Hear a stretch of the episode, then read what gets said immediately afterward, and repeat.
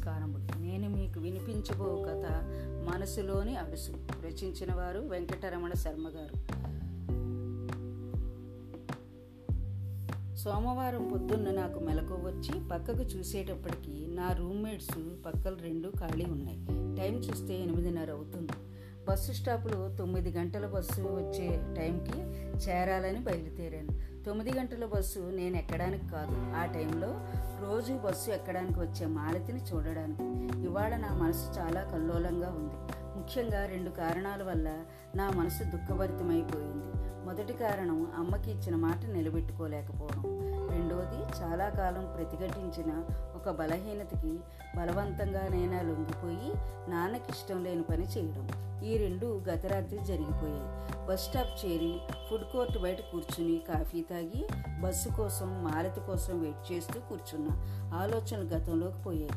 BIT యూనివర్సిటీలో admission వ్యవహారాలు పూర్తయిన తర్వాత అమ్మని నాన్నని రైలు ఎక్కించడానికి చిత్తూరు వెళ్ళాను. వాళ్ళు నన్ను అడ్మిట్ చేయడానికి వచ్చారు. ట్రైన్ రావడానికి ఇంకా చాలా టైం ఉంది. స్టేషన్కి ఎదురుగా ఉన్న ఒక రెస్టారెంట్లోకి వెళ్ళాము అప్పుడు తినడానికి ఆర్డర్ చేసి రాత్రి ట్రైన్లోకి కూడా పార్సల్స్ ఆర్డర్ చేశారు నాన్న. ఇంతలో ఒక మధ్య వయసు దాటిన ఒక ఆవిడ మా పక్క టేబుల్ దగ్గరికి వచ్చి కూర్చుంది. ఆవిడ పెరుగన్నం పార్సల్ ఆర్డర్ చేసి మా ముగ్గురిని చూసి నవ్వింది. ఇంకో క్షణం ఆగి విఐటి అడ్మిషన్ కోసమా? అని అడిగింది. అవునని చెప్పగానే లేచి మా టేబుల్ దగ్గరికి వచ్చింది. అడ్మిషన్ అయిపోయిందా అని ఆవిడ అడిగితే అయ్యింది అని చెప్పారు నాన్న. అవకముందు మిమ్మల్ని నేను కలిసి ఉంటే చేర్చకండి అని చెప్పేదాన్ని. అంది ముఖంలోకి వచ్చిన విషాద ఛాయలను అదుపు చేసుకుంటూ. అదేమిటి? ఎందుకు? అని అడిగారు నాన్న కుతూహలంగా. మూడేళ్ళ కిందట మా అబ్బాయిని చాలా ఆశించి ఇక్కడ చేర్చాము. ఇక్కడికి వచ్చేదాకా మా అబ్బాయి చాలా బుద్ధిమంతుడు. ఎలా పడ్డాడో కొంతమంది స్నేహితుల ప్రభావంలో పడి ఎప్పుడూ ముట్ట నాన్ వెజ్ తినడం తాగడం సినిమాలు చాలా పాడైపోయాడు. చాలా సబ్జెక్ట్స్ ఉండిపోయాయి. ఎంత చెప్పినా ఉపయోగం లేకుండా ఉంది అని కళ్ళనీళ్ళు పెట్టుకుని మళ్ళీ తమాయించుకుని నా వైపు చూసి అడ్మిషన్ అయిపోయింది అంటున్నావు. కాబట్టి స్నేహితుల విషయంలో జాగ్రత్తగా ఉండు బాబు. నువ్వు చెడిపోతే అమ్మా నాన్న ఎంత బాధపడతారో ప్రతి క్షణం గుర్తు చేసుకో అంది. తన కొడుకు పాడైనా అలా ఇంకొకళ్ళు ఇంకొకళ్ళు అవ్వకూడదని ఆవిడ ఆతృతతో మేము ముగ్గురం చలించిపోయాం. చాలా థ్యాంక్స్ అండి. మీరు చెప్పింది మావాడు ఫాలో చేయడానికి నేను తప్పకుండా జాగ్రత్త వహిస్తాను అన్నారు నాన్న కృతజ్ఞతాపూర్వకంగా. ఇదిగో మేడం మీ పెరుగన్నం పార్సెల్ అని సర్వర్ తెచ్చి ఇవ్వడంతో అది తీసుకుని ఇంకో ముఖ్య విషయం మీ ఇంటి పేరు ఏమిటి అని అడిగింది నాన్నని. నాన్న మా ఇంటి పేరు చెప్పారు. ఇక్కడ అన్ని క్యాస్టుల వారు ఉంటారు. క్యాస్ట్ వారీగా సంఘంగా ఏర్పడి వాళ్ళ క్యాస్ట్ వాడి సినిమా రిలీజ్ అయితే డబ్బులు వేసుకుని అందరికీ టికెట్లు కొనడం హాలు దగ్గర రకరకాల గొడవలకి డబ్బులు తగిలేయడం చేస్తూ ఉంటారు. వాటి కోసం డబ్బు విచ్చలవిడిగా ఖర్చు చేయడం ఉంటాయి. నువ్వు ఎందులోనూ చేరకు. బాగా చదువుకో బాబు అని వెళ్ళొస్తానని చెప్పి ఆవిడ వెళ్ళిపోయింది. రాజకీయంగా పదవులలో ఎప్పుడు ఉండే రెండు క్యాస్టుల్లోనూ మాది ఒకటి. కానీ మా నాన్న ఎప్పుడు ఇంట్లో క్యాస్ట్ విషయాలు మాట్లాడేవారు కాదు. అవతల క్యాస్ట్ వాళ్ళలో కూడా నాన్నకి మిత్రులు ఉన్నారు. మాటల సందర్భంలో అనేవారు. ఈ క్యాస్ట్ ఫీలింగ్లు అవి తెలివైన వాళ్ళు కేస్ క్యాస్ట్లో మిగతా వాళ్ళని వాడుకుని పైకి ఎదగడానికి తప్ప అందరికీ ఏమీ ఒరగదు. మనుషులతో సంబంధాలు వ్యక్తిగత లక్షణాలను బట్టి ఏర్పరచుకోవాలి కానీ క్యాస్ట్ ప్రాతిపదిక ఎప్పుడు చేసుకోకూడదు అని ఆయన తరచూ చెప్పిన విషయం నాలో నాటుకుంది. ఆవిడ వెళ్ళిన తర్వాత నాన్న మళ్ళీ అదే చెప్పారు. క్యాస్ట్ సంఘాలకు దూరంగా ఉండు అని ఒట్టు వేయించుకోలేదు కానీ ఆయన పద్ధతిలో చెప్పారు. అమ్మ సిగరెట్టు మందు ముట్టుకోనని ఒట్టు వేసేదాకా వదలలేదు. అప్పటి నుంచి ఎప్పుడు ఫోన్ చేసినా పెరుగున్నా అంటే మాటలు గుర్తున్నాయా అంటూ ఉండేదమ్మ. హోటల్లో కలిసిన ఆవిడ మా సంభాషణలో ఎప్పుడు పెరిగన్నో ఆంటీయే. అమ్మకి నాన్నకి ఇచ్చిన మాట నిలబెట్టుకుంటూ ఈ మూడేళ్ళు అన్నిటికీ దూరంగానే ఉన్నా. గత ఆరు మాసాలుగా శని ఆదివారాలు తప్ప నా దినచర్య ఏమిటంటే తొమ్మిదింటికి ముందే బస్ స్టాప్ చేరడం. బస్సు ఎక్కడానికి మిగతా ఆడపిల్లలతో వచ్చే మాలతిని చూడడం. ఆమె బస్సు ఎక్కి బస్సు వెళ్ళిపోయిన తర్వాత కాళ్ళు ఈడ్చుకుంటూ హాస్టల్కి రావడం. క్లాసులన్నీ మధ్యాహ్నం ప్రారంభమవుతాయి కాబట్టి ఈ దిన దినచరికి అడ్డులేదు మాలతిని మొట్టమొదట చూసిన రోజు ఇప్పటికీ గుర్తు. ఎప్పుడైనా మెస్ ఫుడ్ బోర్ అనిపించి క్యాంపస్కి దగ్గరగా ఉన్న ఫుడ్ కోర్ట్కి రావడం మాకందరికీ అలవాటు. ఫుడ్ కోర్ట్ మెయిన్ రోడ్ మీదే ఉన్న బయట కుర్చీలు వేసే స్థలం ఎక్కువ ఉండడంతో అక్కడ కూర్చునే మేము కాఫీ టిఫిన్లు కానిచ్చేవాళ్ళం. ఫుడ్ కోర్టుకు అతి దగ్గరలోనే శ్రీపురం వెళ్ళే బస్సులు ఆగేవి. మేము కూర్చున్న చోటు నుంచి బస్సు ఎక్కడానికి వచ్చేవాళ్ళు స్పష్టంగా కనపడేవాళ్ళు.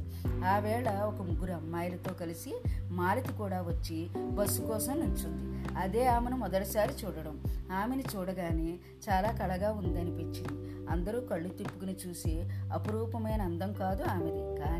ఆమె విశాలమైన కళ్ళల్లో ఒక రకమైన బెదురు విశాలమైన నుదురు చామల ఛాయలో ఉన్న ఆమెలో ఏదో తెలియని ప్రత్యేకత కనిపించింది నాకు. ఆమె బస్సు ఎక్కి వెళ్ళిపోయిన తర్వాత చాలాసేపు ఆమె ఆలోచనలే మనసులో మెదిలే ఆ తర్వాత ఇంచుమించు రోజు ఆ బస్సు వచ్చే సమయానికి అక్కడికి చేరుకోవడం బస్సు వెళ్ళిపోయిన తర్వాత హాస్టల్కి వెళ్ళిపోవడం అలవాటైంది. రూమ్మేట్స్ కార్తీక్ సెంధిల్ నేనేదో ప్రేమలో పడ్డానని వేళాకోళం మొదలెట్టారు. ఆమెను చూడడంలో ఒక రకమైన ఆనందం అనుభవించడం తప్ప దానికి పర్యవసానం ఏది నా మనసులో రూపుదిద్దుకోలేదు. ప్రేమ పెళ్ళి వంటివేవి మా అమ్మా నాన్నల ప్రమేయం లేకుండా జరిగేవి కావన్న అభిప్రాయం నాలో అంతర్లీనంగా ఉండడం అందుకు కారణం అయి ఉండవచ్చు. ఏమిట్రా నీ ఉద్దేశం అని కార్తీక్ అడిగినప్పుడు ఒకటే చెప్పాను. ఏదైనా అందమైన పువ్వు చూసినప్పుడు దానిని కోసేసి స్వంతం చేసుకోవాలనిపించకుండా చూస్తూ ఆనందించడం కూడా చేయవచ్చు కదా. ప్రస్తుతాన్ని అంతకుమించి ఏ ఆలోచన లేదు నాకు అన్నాను. ఒకరోజు బస్సు వచ్చిన తర్వాత అక్కడ చేరుకోవడానికి వస్తున్న మాలతిని చూసి ఆమె స్నేహితురాలు మాలతి త్వరగా రా బస్సు బయలుదేరుతుందని పిలిచినప్పుడు ఆమె పేరు మాలతి అని తెలిసింది. ఒక నెల తర్వాత నా పుట్టినరోజున నా రూమ్మేట్స్ చిన్న పార్టీ అడిగి పార్టీ అయిన తర్వాత ఒక గిఫ్ట్ కవర్ నా చేతిలో పెట్టారు. దాన్ని ఓపెన్ చేస్తే ఎప్పుడు క్లిక్ చేశారో తెలియదు మాలతి ఫోటో. బయట కంటే కూడా చాలా అందంగా ఉంది ఫోటోలో. అప్పటి నుండి అది నా పర్సులో భద్రం. నాకు అత్యంత ఇష్టమైనది కానుకగా ఇవ్వడంలో నా రూమ్మేట్స్ ప్రణాళిక నన్ను చాలా ఆనందపరిచింది. కానీ నిన్నటి రోజున జరిగిన సంఘటనలు నన్ను చాలా కుదిపేసాయి అభిమాన హీరో సినిమా విడుదల సందర్భంగా కుల సంఘం వాళ్ళు చిత్తూరు రమ్మని ఒత్తిడి చేశారు. ఇంతవరకు నన్ను అలాంటి వాటికి రమ్మని బలవంతం చేసేవారు కాదు. కానీ నిన్న ఎందుకో చాలా పట్టుబట్టారు. వాళ్ళలో వాళ్ళు నన్ను తీసుకువస్తామని పందెం కాసుకున్నారన్న సంగతి తర్వాత తెలిసింది. సినిమా విడుదల హడావుడి అయిన తర్వాత సాయంకాలం రివ్యూ రేటింగ్స్ వచ్చిన తర్వాత ఇంకా రెచ్చిపోయారు. సోడాలో డ్రగ్స్ కలిపి నాకు తాగించారు. వాళ్ళు రూమ్ చేరిన తర్వాత సంబరాలలో భాగంగా నేను ఎప్పుడూ చూడని సినిమాలు చిన్న ప్రొజెక్టర్ పెట్టి రూమ్లో గోడ మీద వేసి తెగ గోల చేశారు. నేను అటువంటి సినిమాలు ఎప్పుడూ చూడలేదు. సహజంగా ఉండే కుతూహలంతో కొంతసేపు చూసిన తర్వాత స్త్రీ పురుషులంత సిగ్గు లేకుండా తెర మీద ప్రవర్తిస్తుంటే కళ్ళు మూసుకున్నా. శబ్దాలు మాత్రం నన్ను వీడలేదు. నాకు తెలియకుండానే నా శరీరంలో మార్పులు జరిగాయి. నాలో కట్టలు తెచ్చుకుని ఉద్రేకం రావడం అదే ప్రథమం. వాళ్ళు కలిపిన డ్రగ్ వల్ల మొదటిసారి కారణంగా ఆపుకోలేని నిద్ర రావడంతో బతికిపోయాను. నన్ను రూములో దించి వాళ్ళు ఎక్కడికో పోయారు కోరికలు తీర్చుకోవడానికి. ఇప్పుడు కూడా రాత్రి దృశ్యాలు గుర్తుకు వస్తే వాళ్ళు వేడెక్కిపోతుంది. కుటుంబ సంస్కారం పట్టుతో ఉన్న నన్నే ఇంత కుదిపేస్తుంటే నిర్భయ కేసులో లాగా దారుణమైన రేపులకు దిగజారిన వాళ్ళు ఎందుకు ఎలా ప్రేరితమయ్యారో గతంలో ఆశ్చర్యపడే నాకు ఇప్పుడు అర్థమవుతుంది. కొన్ని కొన్ని విషయాలు మనసు మీద ఎటువంటి ప్రభావం చూపుతాయో. అన్నీ వాళ్ళ బలవంతం మీద జరిగిన ఎక్కడో నాలో దాగి ఉన్న కొన్ని కోరికలు నాకు అప్పుడు తెలియడం ఈ వయసులో సహజం అని సరిపెట్టుకోలేకపోయాను పెరుగన్నం వంటి కొడుకు ఎలా పాడయ్యాడో ఇప్పుడు అర్థమైంది. గత రాత్రి జరిగిన దాని ప్రభావం నుంచి ఎలా బయటపడాలి? అది ఇంకా డ్యామేజ్ చేస్తుందా? మాలతి స్నేహితులతో బస్టాండ్కి వస్తూ ఉండడం గమనించి ఆలోచన నుంచి బయటపడ్డాను. ఆమెను చూడగానే నాలో ఒక్క మాట గుప్పుమన్న ఆలోచనలు నన్ను కుదిపేశాయి. ప్రతి మాట నన్ను ఆకర్షించే ఆమె ముగ్ధ సౌందర్యం ఇవాళ మరుగున పడిపోయింది. ఆమె శరీరాన్ని ముఖం దాటి ఎప్పుడూ చూడని నేను ఇవాళ ఎక్కడెక్కడికో వెళ్ళిపోయి గతరాత్రి దృశ్యాలతో మిళితమైపోయి నా మీద నాకే అసహ్యం వేసే స్థితిలో పడ్డాను. ఆమె పక్కన ఉన్న ఆమె స్నేహితుల్ని ఎప్పుడూ పరికించి చూడని నేను ఇవాళ వాళ్ళని కూడా చూసినప్పుడు రాత్రి దృశ్యాలు నాకు ఎంత హాని చేసాయో తెలిసింది. వాళ్ళు బస్సు ఎక్కేదాకా కూడా ఉండకుండా వెంటనే హాస్టల్కు వచ్చేసాను నా ఆలోచనలన్నీ ఈ మానసిక కల్లోలో నుంచి ఎలా బయటపడడం అన్నదాని మీదే ఉండిపోయాయి. ఇది తాత్కాలికమా? లేక లోతుగా డ్యామేజ్ జరిగిందా? అన్నది నాకు తెలియలేదు. క్లాసులకు వెళ్ళినా పాఠాలు ఫాలో అవ్వడం చాలా కష్టమైంది. ఆఖరి పీరియడ్లో ఆర్గనైజేషన్ థియరీస్ చెప్తున్న నడివేసి నందిని మేడంను కూడా సరిగ్గా చూడలేకపోయాను. ఒక రాత్రి గడిస్తే కొంత మరుగున పడిపోతాయేమో అన్న ఆశతో పడుకున్నా. రాత్రి కలలో కూడా అవి వదలలేదు. ప్రొద్దున లేచి మళ్ళీ బస్ స్టాప్కి వచ్చి మాలతి వాళ్ళ కోసం వెయిట్ చేసి వాళ్ళని చూసినప్పుడు కూడా పెద్ద మార్పు కనపడలేదు. హాస్టల్కి వెనక్కి వస్తుంటే నాన్న గుర్తుకు వచ్చారు.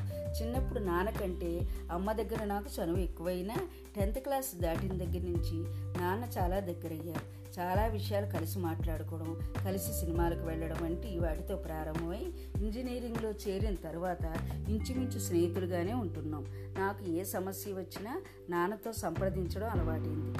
ఇంజనీరింగ్లో చేరే ముందు ఒక సంఘటన బాగా గుర్తు అప్పుడు వేసవి సెలవులు. నాన్న శ్రీశైలం దగ్గర ఉన్న ఆయన గురువుగారి దగ్గరికి వెళ్ళి వచ్చి ఒక పదిహేను రోజుల పాటు రోజు ఒక గంట ఒక మంత్రం పూజ గదిలో శివుడు పట్టం ముందు చెప్పిస్తే మంచి బహుమతి ఇస్తానన్నారు. నాకు శివుడంటే ఇష్టమే. కానీ నేను ప్రారంభించిన తర్వాత నాకు పెద్ద సమస్య వచ్చింది. మంత్రం జపిస్తుంటే ఆ వయసులో నేను చెడ్డవనుకునే కొన్ని దృశ్యాలు మనసులోకి వచ్చి జపం సాగేది కాదు. అదే నాన్నతో చెప్పాను. చెడ్డ ఆలోచన అన్నాను కానీ వాటి వివరాలు నాకు చెప్పడానికి సిగ్గు అనిపించింది. అప్పుడు నాన్న చెప్పిన సమాధానం నా ప్రాబ్లంను వెంటనే సాల్వ్ చేసింది. భగవంతుడి దృష్టిలో ఏదీ చెడ్డది ఉండదు. అది సందర్భాన్ని బట్టి నువ్వు చూసే దృష్టిని బట్టి ఉంటుంది తప్ప వాటిని పట్టించుకోనక్కర్లేదు అని ధైర్యం చెప్తే నా సమస్య తీరిపోయి ఆలోచన తర్వాత నన్ను బాధించలేదు. కానీ ఇప్పుడు సమస్య అంతకంటే చాలా క్లిష్టమైనది. అయినా ఇందులోంచి నాన్న సలహాతోటే బయటపడాలి అనుకున్నాను. రాత్రి నాన్నకు ఫోన్ చేసి వివరాలన్నీ స్పష్టంగా చెప్పలేదు కానీ ఆయన సమస్య అర్థం చేసుకోవడానికి కావలసిన మటుకు చెప్పాను. ముందు కొంచెం ఆయన కంగారు పడ్డారు. పెరుగన్ను ఆంటీ కొడుకులాగా నేను కూడా చెడు సావాసాల్లో పడ్డానేమో అని నేను భరోసా ఇచ్చిన తర్వాత కుదుటపడి నా సమస్య విన్నారు. ఆయన వెంటనే ఏమీ చెప్పలేదు కానీ ఒక సలహా ఇచ్చారు. ఒరే శ్రీశైలం గురువు గారి శిష్యుడు చైతన్య గారు నీకు దగ్గరలోనే శ్రీపురంలోనే ఉంటున్నారు. ఆయన ఇంకా రెండు నెలలు అక్కడ ఉంటారు. నువ్వు వెళ్ళి ఆయన కలు. నీ సమస్య ఆయన చిటికలో తీరుస్తారు అనుకుంటున్నాను అని ధైర్యం చెప్పారు. ఇంకో రెండు రోజులు చూసి పెడతామని నిర్ణయించుకున్నాను. ఆ రెండు రోజులలోనూ మార్పు లేకపోగా ఆడవాళ్ళ వైపు చూడడమే కష్టమైపోయింది. ఇక లాభం లేదని శ్రీపురం వెళ్ళి నాన్న చెప్పిన చైతన్య గారి అడ్రస్ కనుక్కుని అక్కడికి చేరుకున్నాను. ఆయన శ్రీపురం గుడికి దగ్గరగా పెద్ద ఇంట్లో ఉన్నారు. నేను ఇంటికి వెళ్ళాను. ముందు గదులలో ఎవరో ఇద్దరు ముగ్గురు పెయింటింగ్స్ ఏవో వేసుకుంటున్నారు. వాళ్ళని అడిగితే లోపల చైతన్య గారు ఎక్కడ ఉంటారో చెప్పి వెళ్ళమన్నారు. చైతన్య గారు ఒక సోఫాలో కూర్చుని ఏదో విషయాన్ని అక్కడున్న ముగ్గురికి వివరిస్తున్నారు. నేను ఫలానా అని చెప్పి నమస్కరించాను. ఆయన నాన్న పేరు చెప్పగానే చాలా సంతోషించి అక్కడ ఉన్న వాళ్ళని పంపేసి నన్ను ఆయనకి దగ్గరగా వచ్చి కూర్చోమన్నారు. ఆయన చూపించిన ఆప్యాయత నాకు చాలా నచ్చింది. ఆయన చదువు గురించి అది ప్రశ్నించిన తర్వాత మీ నాన్న ఫోన్ చేసి రాఘవ్ వచ్చి కలుస్తాడని చెప్పారు అని నాన్న ఫోన్ చేసిన సంగతి చెప్పి సమస్యని వివరించమన్నారు. నేను మొత్తం ఏదీ దాచకుండా మాలతి విషయంతో సహా అంతా చెప్పాను. ఆయన దగ్గర నాకు ఏదీ దాచాలని అనిపించలేదు. ఆయన కాసేపు ఆలోచించి మారుతి ఫోటో ఉందా? అన్నారు. నాకు కొంచెం ఆశ్చర్యం వేసింది. పర్సులోంచి మారుతి ఫోటో తీసి ఇచ్చాను. ఆయన దాని ఎదురుగా ఉన్న టేబుల్ మీద పెట్టి రాఘవ నువ్వు రోడ్డు మీద వెడుతూ ఒక అసహ్యమైన పదార్థం మీద కాలు వేసావు అనుకో ఏం చేస్తావు? అన్నారు నా కేసు చూసి. కంపు భరించలేము కాబట్టి వెంటనే నీళ్ళతో కడుక్కుంటాము అన్నాను. Very good. అలాగే మనసు కూడా అసహ్యమైన వాటి మీద ఒక్కొక్కప్పుడు అడుగు వేస్తుంది. కాలికంటిని దానిలాగి దీనిని కూడా కడుక్కోవచ్చు. నువ్వు రెండు రోజుల తర్వాత ఎలాగో చెప్తాను అన్నారు. ఆయన తెప్పించిన పలహారం తీసుకుని నమస్కరించి వచ్చేశాను. రెండు రోజులు హాస్టల్ ఖాళీ చేసి బయటకు రూమ్లోకి మారడానికి వినియోగించుకుని మూడో రోజున చైతన్య గారిని కలవడానికి వెళ్ళాను. నన్ను చూడగానే చైతన్య గారు కాళ్ళు కడుక్కుని లోపల గదిలోకి వెళ్ళి అక్కడ సరస్వతీదేవికి నమస్కరించిరా అని గది చూపించారు. నేను పక్క వరండాలో కాళ్ళు కడుక్కుని ఆయన చూపించిన గదిలోకి వెళ్ళాను. అక్కడ ఒక టేబుల్ మీద ఒక సరస్వతీదేవి పెయింటింగ్ ఉంది. దాని ముందు ఒక దీపం వెలుగుతుంది. నేను ఆ దేవుని నమస్కరించి ఒక నిమిషం ప్రార్థించి చైతన్య గారి దగ్గరికి వచ్చి కూర్చున్నాను. సరస్వతికి నమస్కరించావా? అన్నారు. చేసే వచ్చాను అన్నాను. మళ్ళీ లోపలికి వెళ్ళి సరస్వతీదేవిని మళ్ళీ చూసిరా? అన్నారు నవ్వుతూ. నాకు అర్థం కాలేదు. అయినా ఆయన ఎందుకు చెప్పారో అని మళ్ళీ గదిలోకి వెళ్ళాను. కొంచెం దగ్గరగా వెళ్ళి దేవిని చూశాను. షాక్ తిన్నాను. మారుతి ముఖాన్ని సరస్వతి వేషంలో చిత్రించారు. మొదట చూసినప్పుడు ఏ పూజ్యభావం కలిగిందో ఇప్పుడు మారుతి సరస్వతి రూపంలో కనపడినా ఆ భావంలో మార్పు ఏమీ మనసులో మెదలలేదు.